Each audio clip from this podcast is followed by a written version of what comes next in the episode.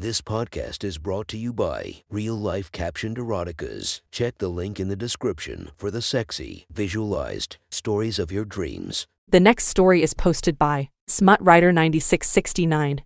From our slash erotica, the title of this post is Seed of Survival. Sit back and enjoy the story. It has been a few months since the virus outbreak. They never expected the death toll to go this high, nor did they expect it to mutate and become extra deadly to men as it hit a weak spot in their genes. The mortality rate for women was about 75%. For men, it was a 100%. Not a single man had survived so far. Not up till now. Not until you. Panic broke out, but that too died down once institutions were created to accommodate people through their last days while still isolating them in a futile attempt at containing the virus. When you started to notice the symptoms on yourself, you realized you were screwed. You messaged your family, and they were distraught. They knew you were going to die, and you said your farewells through a streamed call so you could at least see each other's face one last time. You then made the phone call to the NEHS, the National Emergency Health Service, as you asked them to quarantine you for your last days, since nobody else could come near you. They picked you up with a bus and drove you to a remote facility and put you in an isolated room.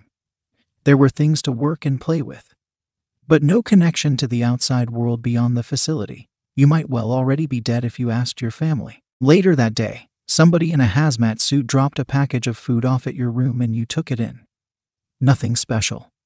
It tasted a bit weird, but that was all. You fell ill, the fever kicked in, and you felt your body desperately fighting against the virus. The food supplies continued, and you made sure to eat them so you at least had some nice things in your last days as you were weakening and losing the strength to do anything else. That's when you suddenly realized that you were regaining energy. The fever was declining, and you were starting to feel better. You started to get more active again as you felt the energy returning to your body. You could slowly start doing fun activities again. It didn't take long for the facility to take notice either, as there was a camera in each room to check if the people inside had died yet. Eventually, somebody in a hazmat suit came to check up on you, taking some tests and saliva samples before leaving.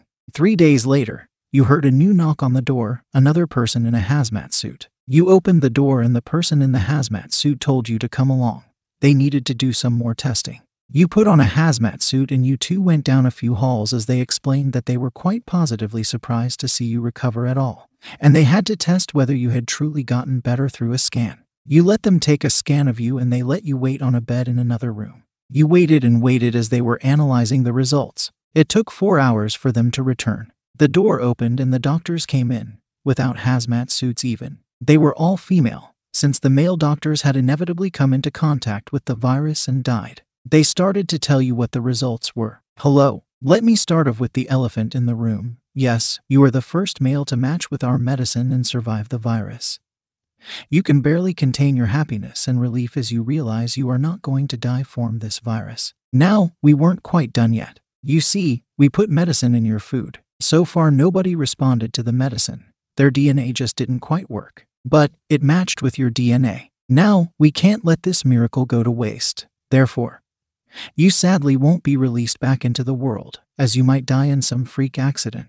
Instead, you, well, to be accurate, your seed, will be used as a blueprint for a new generation of people who are immune to the virus. Your happiness slowly gets troubled as you have many questions. Why couldn't women who survived the cure bring forth kids immune to the virus themselves? Apparently, the virus attacked the Y gen, which was exclusively active in males. Was this ethical? The straight answer was no, but these were desperate times. Before you could ask more questions, the doctors told you that they have important things to do and will answer more questions later. They leave the room and a nurse enters the room, and a stunner at that. Seeing how large her cleavage is, you don't have to think long what is about to happen. She walks over to the head of your bed and starts to massage you as she cheekily presses her boobs against your head. The first male survivor, huh? I must say, I didn't think it would happen, but I am so glad to be the first nurse to service you. As she says the word service you, she takes off her coat and reveals the sexy lingerie underneath. You can't hide your erection as it pushes the hospital dress they gave you up. You have been dry since the outbreak as it was seen as a way of transmitting the disease. I didn't expect this to be the way we would beat the virus, but I am happy to finally get some action again. And looking at that growing mountain in your dress, I think you are too. Aren't you?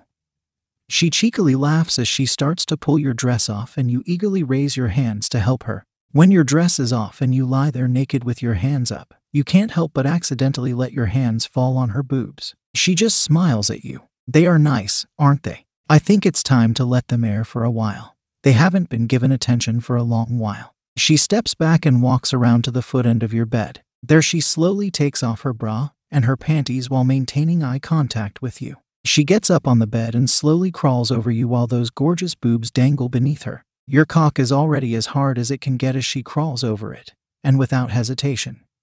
She positions her vagina on top of it and starts to go down on it. She moans quite loudly as she finally feels a cock inside her again. You see your chance to grope those beautiful boobs and do so. She grabs your hands and rather than pushing them away, she pushes your hands onto hers and helps you move around them, touching all the places she loves getting touched. More and more of your cock disappears into her vagina as she goes down further. You see a bit of pain on her face and tell her it's alright to stop. She tells you that she needs just a moment as she sits still and lets her vagina get comfortable with your size before she continues going down onto your cock until she finally sits directly onto your crotch. It feels great to finally feel your cock inside another woman's pussy again. It has been too long. She starts to go up and down on your dick and ride you as you moan out loud now as well. Your cock isn't used to all this attention anymore, and you can feel your climax nearing sooner than usual. You tell her to slow down, and she understands that you're about to come. But rather than slow down, she starts to go faster. You try your hardest to hold it in as you feel her pussy massage your cock. As she finally slows down, you see her look at you sensually. She isn't quite done yet. You feel the muscles inside her pussy massage your cock while she barely moves. It catches you by complete surprise, and you can't get a grip of the muscles around your cock in time before the feeling of climax comes over you and you unleash your cum into her pussy. She looks surprised at first, but then bites on her lip and slowly moves back and forth on top of you as you spray more of your cum into her. She starts to talk again. Well, that was great to do again after all that time. It has been a long time for you as well, clearly. Seeing how long you lasted. Well, at least it means you MHMMMMM. You build up plenty of cum to breed me. She closes her eyes as another spurt of cum shoots into her pussy and she stirs it around inside by letting your cock stir in her pussy. When you have finally stopped coming, she gets off of you and gives you a small kiss as she pulls down another bed from the wall and puts the pillow under her hips to keep more cum from spilling out of her pussy. You can't help but find it hot how she values your cum and wants it to breed her. Even if you don't really have a choice over who gets to milk your cock anymore. As she lays there, she tells you what's next. So, while that was great and you probably think you are spent for the moment, Susan and then Jessica will have a turn on that rod of yours in three hours each. We don't really want to waste a lot of time.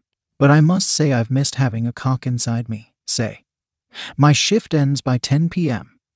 But we never leave the facility. What do you say if I was to check up on you tonight, to see if you're feeling well? Or maybe you need some more. She gropes her own boob and slowly moves one hand down over her belly and pussy. Relaxation, though you didn't ask for any of this, you're starting to see the appeal of your role. Who knows where this might lead to in the future? Maybe, if you play your cards right, this won't be that bad at all. No, not bad at all.